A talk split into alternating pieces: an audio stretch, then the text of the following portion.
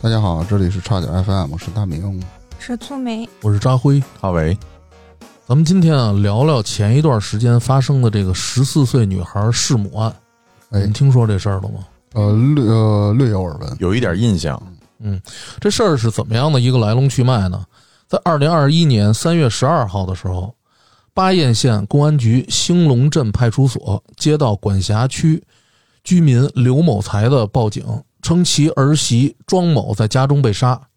黑龙江哈尔滨市巴彦兴隆二中的女生刘某某年前将母亲杀害后藏入冷库，直到前几天才被发现。前几天，对，这个是他的亲生女儿，等于是做的案。哎呦，他杀了他的母亲。那他爹呢？他爹是一个就是出外打工的这么一个人员，但是也不在家，应该是对他肯定是不在家。据知情人介绍呢，当时为什么他会就是产生这个杀害呢？这么一个案件，就因为刘某某当时十二月三号的时候与他的母亲发生口角，口角的原因呢，就是女孩非常不愿意去上学，但是母亲呢坚持让她去上学，结果两个人就发生了激烈的争吵，可能矛盾。嗯，然后呢，这个女孩就将其母亲杀害，哈，这个就这么简单的一个就就因为这么，么一个原因。对，哎呦喂，十四岁对初二，嗯，呃，初中嘛，初中吧，初一初二你的看样子，在这个母亲死亡之后呢，这个孩子还淡定的处理了死亡现场，真牛！就是擦血啊什么的一系列。然后他把这个母亲装到一个编织袋儿里头，放到这个冷库里。呃，这个冷库我介绍一下，不是咱们常咱们所平时所想的那种冻肉那种冷库，嗯而是一个废弃的仓库。因为东北哈尔滨那边比较冷嘛，嗯，所以这个母亲尸体一直就在这个废弃的仓库。自然环境中，对对，我靠，这也太狠了！这这小孩儿对真有劲儿，你说这是一个什么样的一个性格，造就了这样一个少年，应该是比能较够亲，手杀死自己的母亲，并且他事发以后就跟没事儿人似的，应就该比很较淡，定，嗯，比较算是这种冲动型犯罪，该干嘛还干嘛他。那个冲动年纪型本来就是叛逆期，但是我觉初得，中你看咱们也都经历过叛逆期啊，嗯，不会做出这么极端的事儿。我觉得，顶多顶两句嘴。你说和父母争吵这个事儿，我觉得可能每个人都发生过。对，嗯，是吧？嗯，大明儿，你那会儿是不是也有过跟父母争吵的这个？有啊，你有没有想过离家出走或者做一些过激的事儿呢？离家出走过嗯，在当天晚上在取款机睡一宿，就走了，然后睡一宿，第二天回来了第又，二天挺饿的，然后早上太我妈给我煎了太两弱个了鸡鸡蛋，然后做了一碗面，我吃的比较香。啊，嗯就是还是回去了，选择嗯，对啊，饿啊，大明当时屈服于这个食物，对，主你要还是你没得一宿吃。没回家是吗？对啊，你看这女孩儿，我就不明白，你说一个十四岁的孩子，嗯，而且还有一女孩儿啊，开始我听这新闻以为是小男孩呢，嗯我觉得这个小男孩过出这种这个冲动型犯罪嗯或者这种激情犯罪嗯，有这种可能性。十四岁，因为现在孩子都长得比较大，块头比较大。但是呢，如果说做出这么恶劣的这种性质犯罪，女孩子确实让人一惊。反正让我有点想象不到。其实嗯类似的事儿也特别特别多。我记得在这个去年，去年十二月份吧，我嗯看了一个新闻啊，说是一个十三岁的小孩儿网上跟人打游戏，嗯然后对面呢几个人骂起来了，这一般就是网络暴力嘛，类似于这种，嗯可能会说你玩的不好怎么着的，然后那就是咱几个约个架吧，嗯然后跟网上这个小孩儿，然后呢，这双方啊，在这个普宁市大坝镇仙耕村，然后约了一场架，然后来的人呢，最大的是二十九岁，其余的都是二十岁以下的人，然后这十三岁小孩儿呢也比较狠，直接从家里拿了把刀揣兜里了，当场就把十一个十九嗯捅死了岁，还有一个十七岁的两个孩子给捅死了。哎呦，其实这归根结底呃就是网络暴力，但是这个小孩儿也是比较冲动吧，因为咱们小时候也有类似于，比如说跟人吵了约个架什么的、嗯也有，但是这么极端的少，不是就因为一个游戏就能约一场架是吗？俩人骂起来了吧，呃咱们比如可能你啊玩儿咱们在游戏里也跟人家可能发生过争吵，但是也就是仅限于网上，因为吵咱两们句可能就是，我觉得这个每个人的自控能力不一样，可嗯能那个话赶话赶赶到那儿了，这个脾气上来了，就跟那路怒似的，一瞬间你就无法控制了。哦可能这个时候再一烘托，再有别人一起哄，可能就冲动了，然后也可就能容易造成这种是后果。加了各种工会，然后既然骂起来了，显得没面子，也有可能这种就比较冲动，你看，你刚才说的是这样一种冲动的犯罪，是吧？你但是这属于冲但动，是不，这你看这个女孩啊，她杀完她的母亲以后，非常的淡定。她还据那个警方最后审讯以后得出的这个结论，她还用毛巾将血擦净，将尸体装入编织袋，放进冷库，编造谎言说母亲跟陌生人走了，思路清特别淡晰，定然后还嗯她作案手法很老道，就特别沉稳，杀个人对感觉跟她很有那种想象不反到侦查的这种意识。就跟去年那什么大心理连素男质太孩好似了的，对，你知道平常人，你像我，你让我摆一只活鸡，你让我宰一下， 我都不敢宰。嗯，一见血就慌哈。不是那好歹是是条生命啊，对，吧而且还是自己的母亲，把她从小啊哎呀，不知道从小养大。他跟这个他妈妈是不是有矛盾啊？平时他我觉得，呃，很多一些人也分析啊，他这是一种反社会的这种人格，因为他父亲经常在外打工，可能家里就有他母亲，而且两个人可能怎么说呢？我觉得应该也是处在一个比较教育落后的这么一个地方，所以我觉得可能这种家庭教育比较缺失，所以才导致因为两个人不沟通，只是说啊、呃我让你干什么你就干什么，让你怎么做你就怎么做，并没有一个合理的这么一个开导他的这么一个方式。嗯，所以我觉得造就了这种女孩这种偏激的性格。因为我身边的朋友的这个、这个很多例子都是，我不知道为什么哈，这女孩子都会跟自己的母亲有的时候发脾气，跟自己的父亲呢发脾气的几率很低。当然啊，这这不是普世现象啊，偶然现象也都是。然后，但是我生活中接触的所有的女孩子的闹脾气、发脾气，都是跟妈妈、跟爸爸的很少，女尤其是女孩子，男孩子一般如果说这个发生不愉快哈，都是跟外边的，跟自己父母的很少，你说这是不是因为同性之间更容易产生矛盾啊？可能有这种关系。因为呃，我身边有的朋友就是他们会说，呃，小女孩子哈，小的时候会说这个用呃妈妈的口红、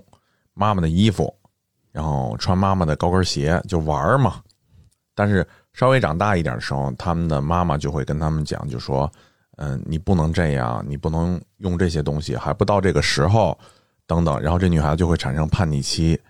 这是我初中的时候的一个同学跟我讲的，就是我们都挺大，都工作了，我们在同学聚会的时候说起这个小时候，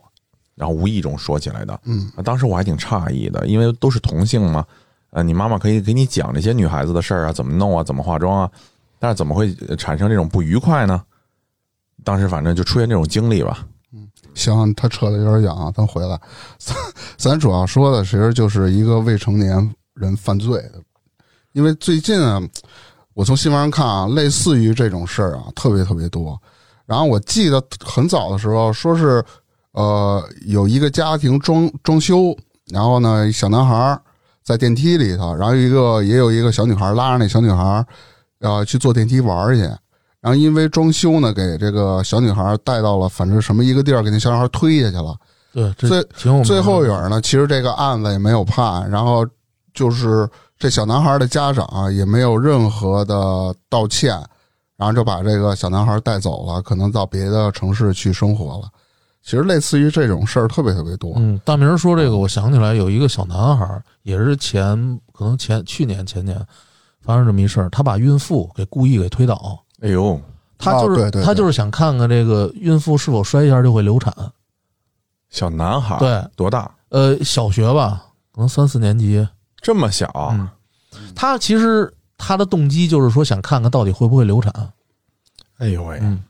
这个家里头一个教育缺失吧，我觉得，但谁也不会想到这个孩子会有这样的想法，对，可能你们觉得有的时候就造就孩子这种性格，是因为可能家里的温暖不够。嗯，但是呢，这个就刚才咱们说回这个案件，就十四岁女孩弑母这个案件，把这个母亲杀害的时候，母亲还没死的时候，他还跟这个女孩说 说别管我，也别报警，就是装作什么都不知道。其实他的临死前的这个意识还是在保护自己的孩子，嗯，是吧？其实你看，中国有这种案件，最近也比较多嘛。其实我也搜了搜，其实国外的话也也是有的。对，啊，是就是作案手法了这种的，反正让你是想象不到的。就是英国在一九九三年，然后有两个小孩儿，也是也是犯了事儿了。嗯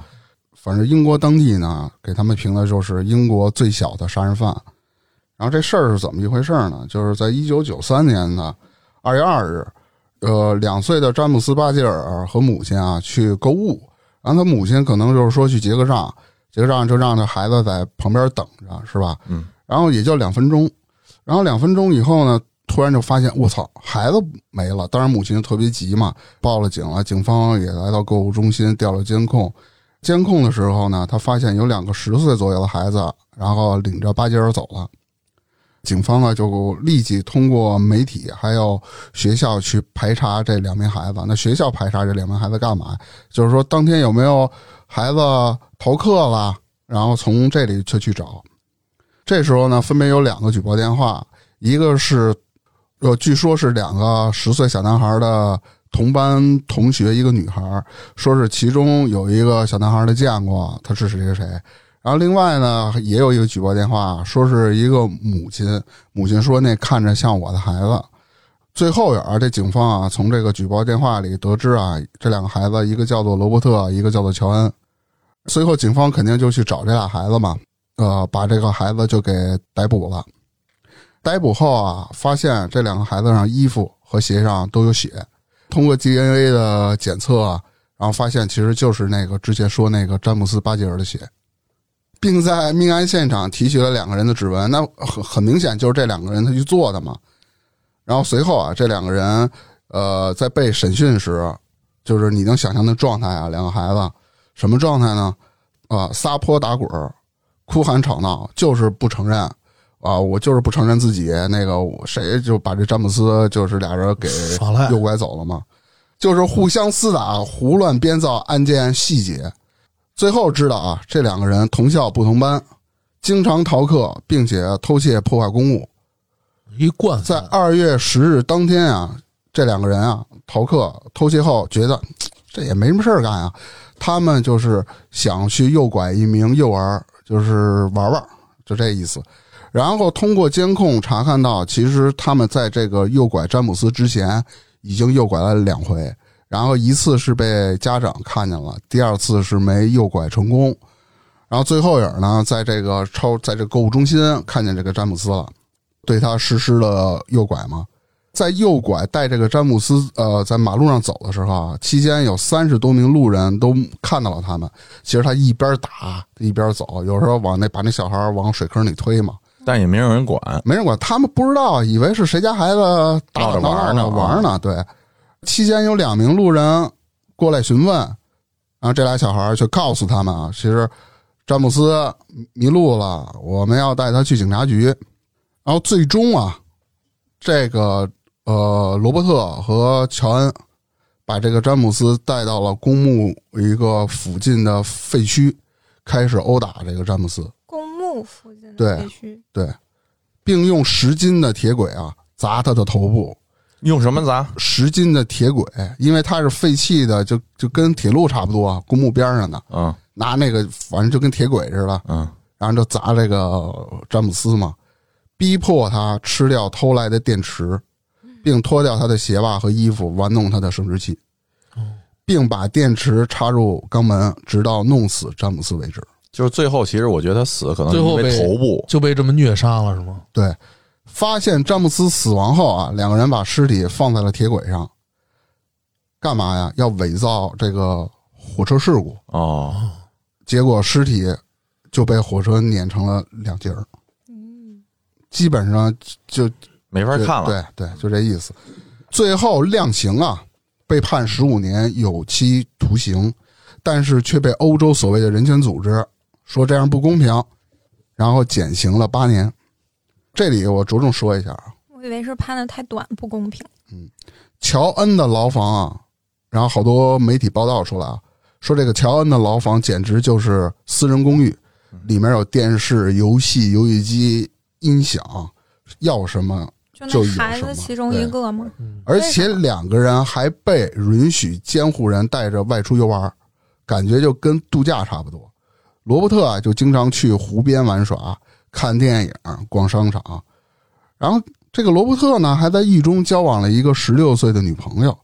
他是怎么交上的呢？那这就不知道了。就少管所这类的应该是啊，反正你就感觉这俩人判了，虽然说判了十五年减八是多少七年，对，七年你就感觉这俩人其实跟在家待着一样，也不用去上学了，整天玩儿是吧？这么一这事，大明儿说这个，我想起来也是在之前发生的一事，就在北京，北京有一个奶昔村儿，你们知道吗？我就是有这么一个地你方，知道好多村儿啊，嗯，富豪村儿有一个小学生， 一个小学的一个小男孩儿，他们也是属于属于那种，呃因为属于父母比较忙，平时也没时间管他，他被几个十几岁的少年就是带到一个荒荒地上，一个哦，是殴打网上那视频嘛？对对对，殴打操那个视频，他们就是各种三四个人吧，好像是，然后就对他进行各种殴打，还拿棍子抽，把棍子都抽折了。嗯最后这个小孩儿在倒地的时候，其中一个人拿起一个大的石头，你知道砸什么向样他脑石头袋吗啊，不知道就那四四方方实心儿的大方砖，嗯你知道吗？然后把这小孩儿给砸晕了。正方形的，就跟隔离墩儿似的，啊，举起来奔着孩子脑袋就扔过去了嗯，直接卸后脑勺了给。砸晕哎了，这孩子，这孩子晕了以后呢，那完了，他们还没有停手，然后用尿把他浇醒了，就是在身啊上撒对尿这我看啊过。，我操，气死我了！然后这个视频呢，被其中一个孩子全都全程给拍下来了，然后传转到发网上了。微博了，好像啊当后来时警方把这几个孩子给逮捕了，但是这个受伤人活着呢吗？活着呢。后来还对他有一缓个过来采了访，，没什么事。采访这孩子他们为什么会打他，然后他就说说这几个孩子经常就在这个村子周围游手好闲，就作案什么的乱七八糟的。然后这个孩子这，然后有一次他们被警察带回去问话，其中一个可能学校的孩子就跟这几个人说，是被打的这个人告的密，嗯，他们就以为是他，所以就对他进行殴打。这这就是校园暴力嘛？对，哎呦我天哪，其实你听这些事儿啊，咱们觉得好像咱们印象里的孩子都是那种天真无邪的，还有很多孩子他可能犯了错，对一些人造成一些伤害，大家也会可能采取原谅的这种这种行为。对，最经典的一句话就是：“你跟孩子较什么劲啊？”对但是其实很多人都不知道，其实孩子有些孩子，咱不说所有的孩子，嗯，有些孩子他心里就是有一个恶魔，太可怕了，对嗯吧？就是记得之前有一个视频，在公交车上，一小男孩啊，就是家里不管嘛，小男孩就老踢一个男的，边上的座位的男的，最后那男的忍不了，嗯哦一个大背胯我想给起来摔了地上了，那就咱们直接就拿脚踹。咱们不提倡这种做法，对，嗯，不能提倡这种做嗯法。熊孩子嘛。只是我觉得有些家长确实应该管好自己的孩子。哎呦天哪，我我记得我我我经常早上翻新闻啊，其实有时候你在看电影院，然后好多家长带着小孩来，那小孩比如看动画片的时候嚷嚷嚷嚷，就是闹腾，其实都无所谓，但是你家长你得管，对吧？对，然后比如家长说那个你别再闹了，然后这现在看电影呢，对啊。然后我看那视频啊，小那个有仨孩子跑在那个银幕，就是那大幕的下边，嗯，爬地上玩儿，而且在人看电影的时候，就是大概持续了几分钟，就是就是呃家长都没有去管，就那由着工作孩子人在那玩员也儿应。该管啊。然后最后座位上有人忍不了了，就是谁家孩子管管啊？然后家长什么话都不说，确定有家长吗？这家长怎么这哦电样影？院啊，很多这种家网长，上是有视哎，频。前两天有一个那个新的新闻，就无意中看嗯到，但是我就一刷我就觉得很无聊，我就过去了。就是，呃，两个小孩发生争执了，很小的小孩儿，几岁。然后呢，有一个家长过来，可能跟另一个家长去理论，说你们家孩子在欺负我们家孩子，或者怎么样不当了。等于这个理论的这个孩子的家长呢，就直接上去就把另外一个家里的那个小孩一脚给踹飞了。嗯，就大人踹小孩子，很小的小孩子，跟踢球似的就踹飞了。是在那个好像是在什么那种游乐中心，然后是吧那个孩子的家长也没管自己去被踹飞的孩子，过来又把他们家孩子又给踹飞了，就这样的，我就觉得就是很很难以理解这种行为，大人的行为你实说在嗯这是两个家长打起来，我还能理解，对，为什么要把这些全都发泄在孩子身上呢？而且就是首先踹人踹人家孩子的这个家长，嗯我就不知道他是怎么想的，对，这个简直是，我觉得很多都是成年人缺乏教育和这个嗯就是你打我儿子，我就打你。他不管打他儿子的嗯是大人还是小孩儿，被打那个小孩儿的家长就觉得，哎，你打我儿子，我也要打你儿子。 两个大人也跟他刚才孩子说似的 这个不是前两天新闻那个量刑的，苏梅说这个就是前两天量刑的那个，就是他女儿在学校被人家欺负了，他爸爸去把那个欺负他的男孩给杀了，啊，到学校杀的，就前两天的新闻。然哦后就对这个事儿对对哦对量刑了。后来是家长跑学学校里把那男孩杀了。对死刑，其实死其刑实也挺好可像恨的，那个男孩儿好像是，反正把那个女孩儿身上都烧了吧，还是怎么着？这我不太清楚了。那我忘觉了得你可以采取一种别的方法来对待。那那我试问一下啊，但一般啊就你说的这种别的，还有你说的这种一般，哎，我没说一般啊，就是说现在你的小孩儿就被别人咣踹飞了，嗯，踹的特别狠，踹肚子上，踹脑袋上，踹的很惨，当着你的面儿，你怎么办？我他妈过去我踹那大人去，可是我不觉得，我觉得我看那孩子我也生气。你看我，也这就是一个想揍很他现实的问题。扎辉呢？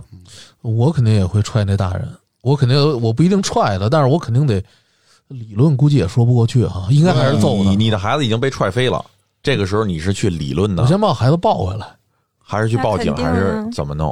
呃，我觉得报真的啊，警咱们就报说警真是实的这种感受啊。报警肯定当时压不住这火，肯定因为是压因不为住那个你在那个时候，你的孩子被踹飞，你那火已经顶得当当的了，肯定不是说一点半点儿，还是还能像我们现在讨论这样冷静，不可能。对，对，对那个时候的你，你别说孩子了，你看前一阵儿有一个狗被人家给踹飞了，嗯，那个那个主人不是也不依不饶的吗？也跟这个人开始打起来了。其实就是一个道理啊，别人家狗嗯咬你们家那个了，你肯定上去把自己家的护住，之后一脚给那个那家那狗给蹬开呀、你肯定没时间，我再去其找实它我主觉得人是理论去啊。我觉得首先使用暴力的人不对，你、呃你同应意该对吧？同你意。应该去跟对方的家长说，哎，你们孩子这样不对，怎么着？你可以去找家长先理论一下，对，对吧？不要说上去就先因为人家动还手哎上去就动手，我觉得这是不对的。你你那个动手不是基于我要报仇，是对方正在施暴的时候，嗯，他你说要的是把它防给御，打开，你要把它给拉开，但你肯定不会特别温柔的给它就是拽一边儿，你肯定一脚给它蹬开。啊，你这样的话就会容易激起一些极端的事件。对对你就想，比如我儿子要被人一脚，或者我女儿被人一脚踹飞了，有可能我上去我就要弄死他了。嗯，我觉得就这种你你你就是你的应该是可能的，对，应该这是可种能的肯定会这样。而且，比如说你的孩子在学校受到霸凌，嗯，你说家长不去，一般去学校吧，学校就是啊，我们会教育大，然后给一个呃呃没用。机构处分，他该干嘛干嘛我。觉得这个学校要孩子的哎伤怎么办啊？对孩子，其实更多的是教育，而不是说去讲究对什么形式去治理啊对，你这种没有用的。而且他都属于未成年，啊你就是报警了，警察来了，也也是以劝解。啊，说到这儿，就是我想问一下，就是说，如果说在出现未成年人这种，就是既让你去无奈又很气愤的情况下，那我们应该采取什么样的一种做法呢？我觉得首先要去找对方的学校家长去理论，嗯你就遇见不讲理了，就不要你对他讲不讲理那是后嗯话。首先我要做的是，我肯定不会说直接找人家孩子怎么着，嗯，对因，为我觉得这样是有种以大欺小，而且一种很不明智的做法。对，我要去跟跟我平等的人去交谈。对，嗯，这是我的想法。如果他们跟你平等的人不能够达到你的那个预期值，也是跟他的小孩做法一致，甚至是混不讲理，完全不听你理论呢？那我也不会说把这个暴力施加在这孩子身上，嗯，我有可能去跟对方的家长动手，呃，去动手吗？会要动手。会动手。如果动手了以后，就是会造我前成，提是你说的他不讲理的情况下，嗯，对他要是不讲混不讲理，那没办法。但是这个时候，如果说你的小孩也在场，呃，他们也是混不讲理，把你逼到了退无可退的状态了，你还会去动手吗？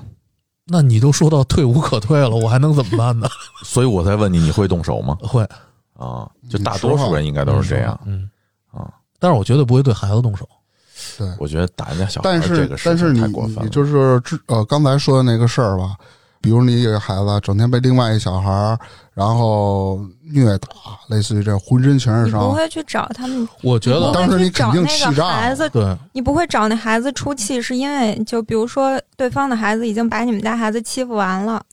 你肯定不能找那孩子去泄愤，你肯定是找那孩子家长。但是如果对方那小孩正揍你们家孩子呢？我会去拉开，是啊，嗯，我肯定不会说去对他施施施加暴力。你肯定不会说我回头再怎么着，但是你拉开的时候，你肯定也是给他对，扒拉开或者是踢开，你肯定不会特别温柔的对我让他可能让一会，我让。可能会扒拉开，但我不会踢他。对，嗯，这小孩一薅脖领子就走了，薅你走。看啊，咱们刚才说这些问题，其实多数我觉得跟家里的教育有关系。就像前一阵子有一个事儿，就一个小孩儿十几岁的孩子，在排队的时候摸一个女孩的屁股，啊那个女孩是成年人啊，就是成年的一个女孩，嗯我那那这太对那啊，个了然后这个女孩在回头跟理论的时候，这个男孩的母亲就很不讲理，说他这么点的孩子怎么可能摸你呢？这个就那是查男监控呗。男孩的母亲的问题，对啊，然后他还在那儿一直说说你怎么能这么说我们家孩子呢？就两个人吵起来，还厮打起他来了，当然会，他还打那个女孩，你知道吗？因其实为那应个该小其实那个女正孩在应该报发育警的过程中，他会报什对么这些警？有直接兴查趣监控啊我！跟跟那你说理论啥？你你很多的家长，他就就是可能大多数人都会犯这个毛病，即使他觉得是孩子的错误，他也想掩盖。而且他觉得自己孩子怎么可能做出这种事儿呢？自己孩子都是天使，嗯他们都会这样觉不得。是，还有很多大人就觉得小孩那么小，他懂什么呀？对他肯啊定没有外他可能没意注意碰着了，或者怎么着的。对，啊嗯这个不就是弱化了这孩子犯罪的可能吗？所以 说，很多孩子就是借着这种，就是大大人会原谅我，会觉得我不懂事儿，这样有恃无恐的做一些无法无天的事儿。对啊，他弄了第一次，觉得哎，发现也没什哎，么事如儿果啊。你们有孩子会动手吗？比如都怎么什么意思？就是他如果犯错会打他吗？我是会采生取，气的话可能会，我会采取教育，嗯，我我打也不不会，动 手。不会就是打要害，就顶多 拍一下屁股。嗯是你肯定不能打要害， 一刀给囊死了。还想给打要害，哎，但是嗯我姨夫以前打我弟弟特别惨，特别狠，他又拿那个拖嗯鞋。拿上抽脸抽是吧脑袋，我就觉啊一得哎直样接照着太阳穴，咔，哇，一下就过去了。我都怕你突然一下哪个劲儿用错了，就给打坏了。我觉得这我见过这样的，嗯就是我也见过我我我姑姑带着我们去游泳，她不会水，然后就在那种小孩的那个潜水的池子里去游，嗯然后呢，她摔倒了，差点呛死。哎呦，我弟弟呢，那个时候应该也十来岁了，就看着，就看着，我也不知道怎么想的，因为我们都不知道在其他地儿玩呢。后来听旁边的人说，说这小孩可能没管他妈，他妈急了，就我姑姑急了，当时就是泳也不游了，直接开车就带我们走，我们坐后座上，弟弟坐副驾，我姑姑开着车直接就解开安全带，就用右手，左手扶方向盘，右手直接就照我弟弟脑子。狂扇了七八下儿，那儿狂扇了七八嗯挺下狠儿，的嗯不是扇脸，打脑袋，从上往下有打毛。病吗？当时我们小嘛，就我算是大孩子里的，也算小孩儿了，但是一声都没敢出，就不知道这大人已经暴到什么程度，就是可能我是你妈，我差点死了，你都不管我，你能干出这种事小孩儿？吓傻了啊呀！我觉得不像吓傻，他还跟他妈犟呢，其实我弟弟我当时还犟呢，我觉得有些孩子啊，他产生这种反社会人格也好，暴力的这种性格也好，跟母亲的或者父亲对他的平时的做法有关系。而他父母对他就是这采取这种暴力的做法，嗯，他肯定会对人家、对一些陌生人，他也会有这种抵触的情绪，他也会采取这种暴力的做法。但是根源还是分人。分人，没错。你看啊，其有几个我这个我想起几部电影，因为我觉得这个像这种少青少年暴力犯罪的这种行为，不光是在咱们国内，我觉得各个国家都会有这种情况。很多导演他们把这些真实的案例也好，还有一些呃编出来的这么一些事儿，讲的这些青少年犯罪都有这些孩子的影子。大概给大家说几部啊，呃，日本的一个电影《告白》，你们看过吗？没哎有，呦，这个片子是我挺早看的那么一篇，我觉得这个片子给我震撼也挺大的。讲的是一个老师，他的女儿在学校里，呃当时小女孩四岁嘛，在学校里被人被溺死了，就在游泳池里被溺死了嗯那我看过，啊。然后后来这个老师知道这个女孩是被他们同班同学，就是他班里的学生给溺死，成心故意杀害的，并不是意外。知道以后，他采取的一系列的报复，但是他不是直接去报复，他把那个两杯牛奶就是递给这个两个孩子，就是杀他孩子的这两个学生。这个牛奶里呢，他跟说跟他们说说有他的血液，因为他的血液，他说我有艾滋病。对，这孩子他怎么知道艾滋病的这种东西呢？他们可能大家那会儿咱们小的时候可能也觉得艾滋病就是一种病得上以后就嗯嗯不好就了不，能不行非常厉害，啊这种对就是对死了就得。而这个孩子一直觉得自己好像被感染上艾滋病了。其实这老师的目的就是这个，让他们自产生恐惧。最后有一孩子就疯了，呃，另一个孩子没有，另一个孩子他智商很高，他很聪明，他知道这是假的，他知道老师在骗他，他其实这个这件事的主谋就是他，是他把这个小女孩用他发明的这个带电的钱包给电了一下，给电晕了。嗯另外一个孩子把他扔到这个水水池里溺死的。其实他的初衷就是想试试他这个钱包，就是他这个发明的带电的钱包是不是真的有用，然后就把这个一个无辜的孩子给杀死了。他那个钱包只是把那个小女孩电晕了，对，就是那另外一个老师的孩孩子给。扔进去的。他们以为他死了，但是把那小孩扔下水的那个同学，他发现那女孩还活着，但是他也就给他直接扔下去淹死了。对，那我想问，最后这个智商，你说这智商高的这个小男孩最后怎么样？这个老师的报复还没有完啊！嗯这个孩子为什么总想做出一些发明？是因为他的母亲从小抛弃了他，又组建了家庭，他一直想做出一些成绩来，让这个母亲看到他，以他为傲。但是呢，这个老师就是跟这个孩子说：“你的母亲根本就不要你了，不管你了。”所以这孩子最后也是歇斯底里的，很疯狂。然后其实这个母亲是看到了他这个成果的，就看到他这个发明的成果。这时候呢，这个孩子在听了老师的话以后，他准备报复这个母亲，他做了一个炸弹，放在母亲的办公室里了。他拨动电话的时候，这个爆炸弹就会爆炸。后来他已经摁完这个钮儿，已经爆炸的时候，老师跟他说：“说我报复你的目的达到了，我其实你的妈妈很想你，并且看到你的成绩以后，她很感动。”这时候这这孩子当时就疯了，这属于杀人诛心呐。对，就是杀人诛心。嗯，他必须让这个孩子深切地认识到自己的错误，并且也让他尝到失去亲人的这个痛苦。同样的，嗯而且这孩子还怎么着不了这老师，对，没办法，嗯是你杀的你的母亲。哎，你确定吗？我怎么觉得最后那个炸弹是假的，还是怎么着？嗯呃，我我记得是真的吧？你你不是？呃，你俩的看的是一那你讲错了一部电影吗？是吗？我因为我记得最后那个老师的意思就是，我只是想让他受到惩罚，我没有想就是杀谁。哦，那我可能记得，因为这个比较久远。然后咱们再说一一个电影啊，嗯《伊甸湖》，这你们应该听过吧？嗯没有，就是讲着两个情两个，呃这是国外的一个事儿，嗯一个一对情侣去湖边，然后他们准备在这扎营，欣赏一下湖的景色，野餐那种。这时候有几个几个小青少，就是那种属于是不良少年嘛，然后对他们一直在挑衅，挑衅完了以后，然后其中一个呃，就是当时两两边发生了很多的不愉快，其中一个少年就把这个情侣中的这个男的给绑起来了，用各种方式来折磨他，最后把他杀了。这个女的呢，当时逃跑了，这个其中这女孩逃跑了，后来呢又被他们给抓起来了，然后要想烧死她，但是呢，这个女孩逃跑搭上一辆车，跑了以后，她来到一户人家，他们正在开 party 呢，她进入这个家，她以为就是说得救了自己，其实这家人就这些孩子的父母，画面到这儿就结束了。但这个父母他们就觉得这个他们的孩子不可能做出这种事儿，虽然这个女孩向他们求助，但是他们依然觉得自己的孩子没有犯错误。哎呦然后后，然后当然说结果咱们就可想而知了，肯定是把这个女人也给杀了。还有一个电影叫《坏种看的都啥电影 我？怎么都看过呢？》，是吧？你也坏看过这个？种嗯讲的是一小女孩儿，就是她从小是一个很优秀的孩子，嗯，然后她就受不了别人比比她强，嗯，然后结果有一次她准备自，她觉得自己可能得奖了，但是其实是她同桌得的这个奖，另外一小男孩儿，然后她就把这个小男孩儿骗到一个地方，把他从悬崖上推下去了，就摔死了。嗯呃，这个时候呢，老师通过蛛丝马迹怀疑这个女孩儿，然后这个女孩儿呢又把她的老师给杀了。她之前一直跟她父亲生活在一起，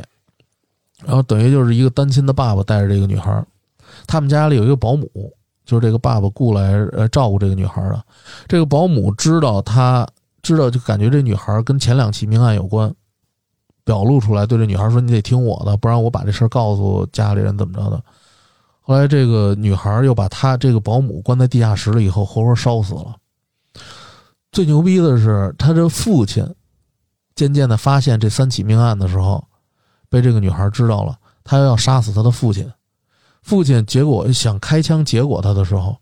被这个女孩的喊就是喊嘛，她喊救命。邻居家邻居的人进来以后，把这个父亲给杀了。然后呃这个女孩等于她一直都是扮演一个很无辜的这么一个角色那感觉有点像那个孤儿院似的。啊。对，那个孤儿院，那孤儿院她是一个我成知道年女子，都八十多了吧？说是反正挺大的，没那么大三。十三十啊六啊啊，就是永远长不大，小孩对儿对把那一家子人祸害得但差不这多了。是一个，确实是一个小孩儿。嗯我，操，太狠了！小萝莉，我记得是一个，好像你看啊，咱们通过这三个片子啊，咱们我觉得这三个片子有一个共性，都是这个孩子出生的家庭坏小孩儿，不，我觉得都跟家庭有一定的关系。嗯你看，都是属于是单亲家庭不幸福的这么一个家庭生长的孩子，包括他的父母可能对他的教育还是不够。其实听这么多啊，其实造成未成年犯罪的因素啊太多了，你家庭、嗯，学校、社会是吧？嗯，国民教育，类似于这种都是呃造成这种结果的因素之一嘛。其实我想说的，其实每一个啊这种极恶的未成年身后啊，都有一个比较悲哀的家庭、悲哀的环境、悲哀的生活。你说你说了这么多，但这我觉得并不是为他们开脱的理由。完全不是。对，做错了事儿了，你就该得受到惩罚。那你们有没有就是说生活中或者从小听说过的这种青少年犯罪的这种事儿呢？我我跟你说，我姐他们家一个孩子，嗯就是就是从小我大爷他们对他特别好，因为他管我大爷叫姥爷，嗯，然后就对他特别好。我的小时候我就可烦那孩子了，因为他每次来我们家，就是跟大人一块儿来，就我们家所有的什么吃的喝的都得划拉到他那儿去，就是霸道。就是偏他不是这小孩儿自己要，就是这小孩儿只要说想吃，他姥爷他妈就就往他那边扒拉，就那种。他也不管是在谁家，就一点儿都不客气。我就特烦他，我也是小孩儿，我还吃呢，你还在我家，对，就我就觉得很烦。那然父后母也不管是吗？就是惯着嘛，就惯得特严重。后来有一次，大概反正我其实比他大挺多的呢，我忘了大概什么时候，反正他上初中。有一次就是我姐给我爸打电话说我们家孩子离家出走了，然后就没办法找了好几天，就也没找着，就特害怕。我忘了有没有报警了，反正最后就知道那孩子吧，在他同学家和他同学一起去哪儿？去青岛，就是几个小孩儿也也没多少钱，就兜里那点儿零花钱，然后就要去青岛。然后你问他你去青岛干嘛？他说我想开个甜品店， 然后就觉得人家那种什么甜品的西点的那些师傅特好，他就想去就是学，然后想想自己开个店，他也就什么都没想过，就同学一撺掇他就去了。后来又好像是哦，怎么发现的呢？他去青岛的时候，被青岛的那个派出所看一帮小孩儿又没钱，在火车站瞎晃悠，就给带到派出所去了，然后还给买的泡面什么的。然后我那个就那小孩儿回家了，还在那儿夸说青岛的警察真好，还给我们吃方便面，就他很们叛逆。他们完全没意识到自己的错误。对，然后后来又和他的同学男男女女的几个就是初中生嘛，就是在一起吃啊、住啊什么的，反正就我就觉得特别乱那一帮小孩儿，然后每天就是化妆、打扮、烫头，就是我说就是差不多跟人收保护费了，都有点儿就有点儿那意思。古惑仔，对，反正小孩儿就是，我觉得啊，我爸我妈也觉得他们家孩子就是惯的。后来我爸跟我姐说，你们家孩子就欠一顿打，然后我姐舍不得，最后逼得没有办法了，然后就怎么管也管不了了。最后找到那个孩子的时候，就是劈头盖脸一顿打。我觉得这样第嗯该二打。天，那孩子颠儿颠儿就回家，再也没有离家出走过。哎，说这个我想起我小时候有一件事儿，嗯但是这个事儿不知道是真是假啊。但是我那会儿听着感觉还挺真的，就是我们班有一个小男孩儿挺淘气的，他经常就是说什么打架、什么偷东西这种事儿就甭说了。说有一个女同学跟他们家住的很近，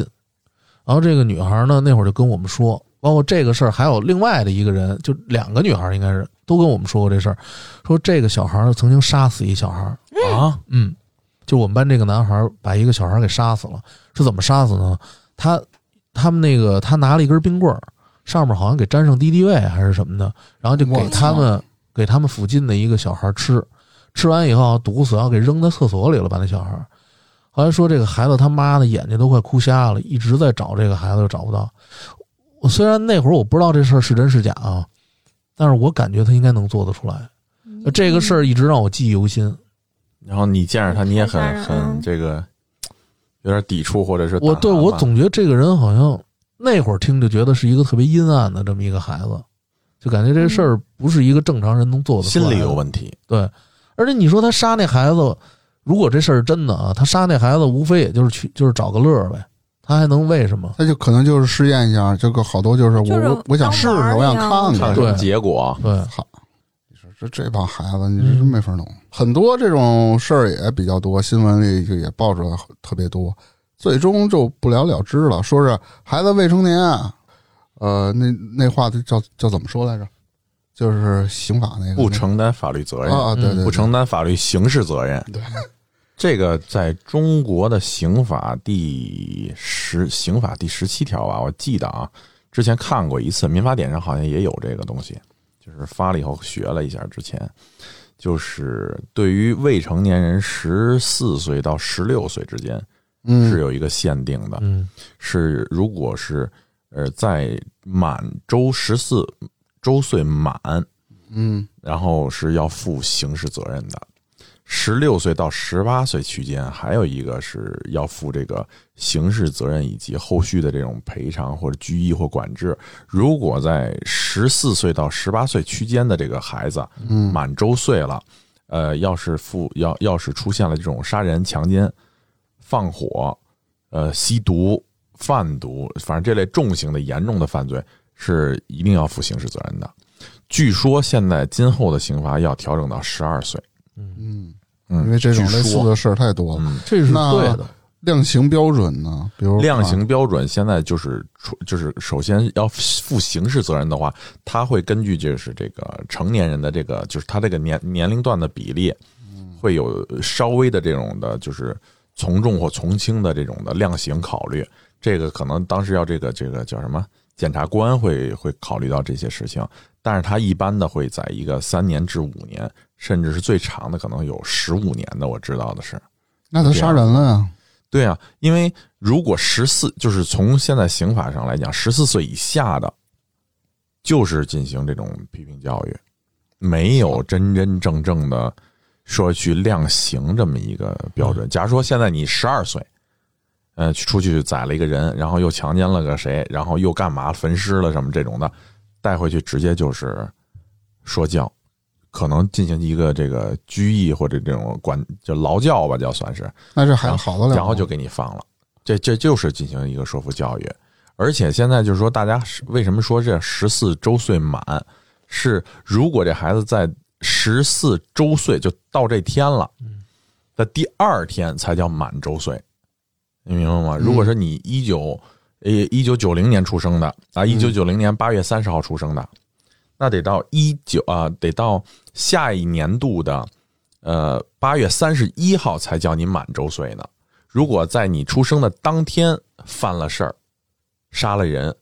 都不会用那个就是十四岁周岁满周岁来量刑你的，所以也还是有这个空子的。我觉得这样做是对的，因为很多孩子他故意犯罪，他就是觉得自己没事儿，他知道不会受到法律的制裁。很多人是明知真的故太犯，恶劣了，我我觉得还是轻了。你杀人了，你你就得你杀就得就是崩了完了，这这个叫叫不叫崩了完了？啊就是说这个以前咱们这个会说到叫杀人偿命嘛，欠债还钱，对啊其实会有一第三句话叫天经地义。嗯，这个从道理上很很很容易理解。你判五年，你跟他判出来，他能干嘛？但继我继续啊祸但我害。但我个人来讲哈、假如说像刚才你说那个十岁的那那个小两个小孩儿啊嗯，我觉得二十他年起判了判十年，也就出来才二十岁，他还能重新做人。法律量刑的时候是会给这个人一个重新做人的机会，但是我个人觉得，如果给其他家庭和社会造成严重危害和重大不可挽回损失后果的，嗯，可以建议量刑从重。我觉得这是就是每个人，不管你懂不懂，嗯，但是你要为你的所作所为付出代价。其实我不太认同你这种说法，就是给他一次重新做人的机会。那受害者的家庭怎么办？对吗？你给他们机会了吗？嗯刚才咱不是说了有一前提吗？如果造成重大人员生命财产损失及不可挽回后果的，嗯建议量刑从重。刑法我觉得可以对未成年人上升到死刑或无期。对，我觉得这只有这样才能达到一个这个惩治目的。你看现在中国的刑罚仍然没有取取消过死刑，然后、嗯没有呃美国也没有，但是你看那个嗯其他国家，墨西哥或者这种其他的国家，加拿大、瑞典那个德国的那个那个瑞典的德国的我忘了，就是那人拿冲锋枪扫了二十多人，啊二十六人、在学四校十里边哦嗯六人，全都死了，那是将近五十个家庭啊，那谁给负责这样的后果呢？然后那哥们儿被判了一个这个这个精神什么疾病，然后进行无期， 他好好的活在监狱里头。然后你也知道，就是这个北欧的这种监狱就跟度假一样，条件很好，所以在这样的一个情况下，你说他应该不应该为这个四十六个家庭，或者说五十多个家庭的这么一个悲伤后果承担以后的责任？我觉得非常应该。对啊，嗯所以大明说的就很直白啊，说崩了完了哈，嗯，但我觉得应该达到一个惩戒的目的。所以现在很多这些没有死刑国家，或者说无期，其实说是无期哈，一般会量刑完了以后，会逐渐的减刑的，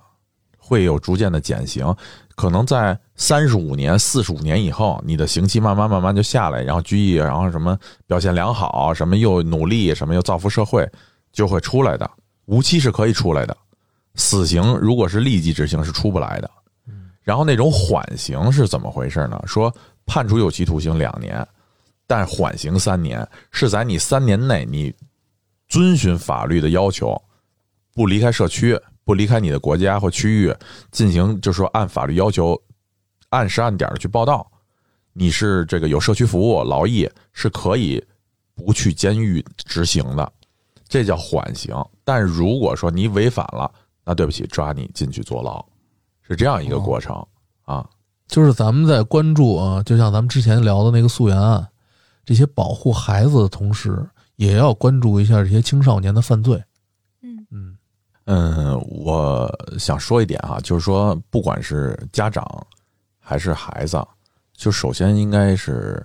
能够有一个法治强烈的意识，就是你做过了事儿以后，要为此付出很严重的代价和后果的。这个东西不是闹着玩儿的。我曾经啊，就是有机会这个工作在这个真正的监狱里头，我看过这些犯人啊，真的，你可以想象一下哈、就是说现在让你在一百平米的屋子里边，呃，让你待一周啊，我给你叫外卖啊，你可以换着样的吃，你没问题。我让你待一个月，你可能也凑合啊，活动活动，跑跑颠颠的，跟屋里面一百平米嘛，也够大了吧？但是我如果让你在五平米或六平米的空间里头待三十年，你可以想象一下，你的人生是一个什么样子的？你是不是特别想出去啊？这个时候，什么金钱、美女、法拉利的没有任何诱惑，你只想出去跑一跑，看看景儿，因为你知道你的生命在一分一秒的不停歇的往前走。对但是你不知道你活到七十、八十、九十，甚至是六十岁，甚至是五十岁，但是你在浪费这些时间，所以你就会觉得无比的悔恨。监狱里的服刑是要达到这样一个效果的。为什么？不管是就得青少年啊，还是成人，派出所一旦拘役你了，是先把你带走，放在里边二十四小时，让你干嘛？冷静。嗯很多人都不知道冷静这一说，而且吧，就是现在很多人，就当你听说一个事儿，听说对方干嘛了，或者人对方跟你说什么了，也许是有目的性的，并不是真实的情况，你应该给他一个机会去听一听他到底发生了什么，然后自己也有机会了解真相。我觉得这很重要。这些东西如果是小孩子听了，他可能未必能理解到那么深刻，但是管教小孩子哦是要靠明白大人来说的。就是大人都不理解这种正确的引导，然后告诉孩子，如果你犯错了会有什么样的后果，对的，而且可以从重说一下，让他知道哦，原来我如果我干了什么什么事儿，我我会变得非常惨。因为刚才我说这话，你看，就是大家一下变得很严肃。但如果啊，咱们这么说，就是说连大人都没听过这种话，他何来教育的小孩子的内容呢？对，就呃大人就要告诉他，这个失去自由是多么的可怕。对对，非常可怕，真的。所以说，咱们预防这个青少年犯罪啊，如果咱们成年人要有想想有作为的话，我觉得还是要更多的可以灌输给孩子这些法律意识，健康的这种法律意识，对吧？失去自由是很痛苦的。嗯，啊，辉哥总结的不错，那今天咱们就聊到这儿吧。拜拜。拜拜。拜拜。那节目的最后呢，欢迎大家加入我们差点 FM 的听友群，可以在群里抢先试听节目的精彩片段，也可以和我们互动聊天儿。进群的方式就是添加我们的微信号 c h a d i a n e r f m，我们会拉您进群。同时，也欢迎大家关注我们的微博还有微信公众号。那我们今天的节目就到这里啦，下期再见，拜拜。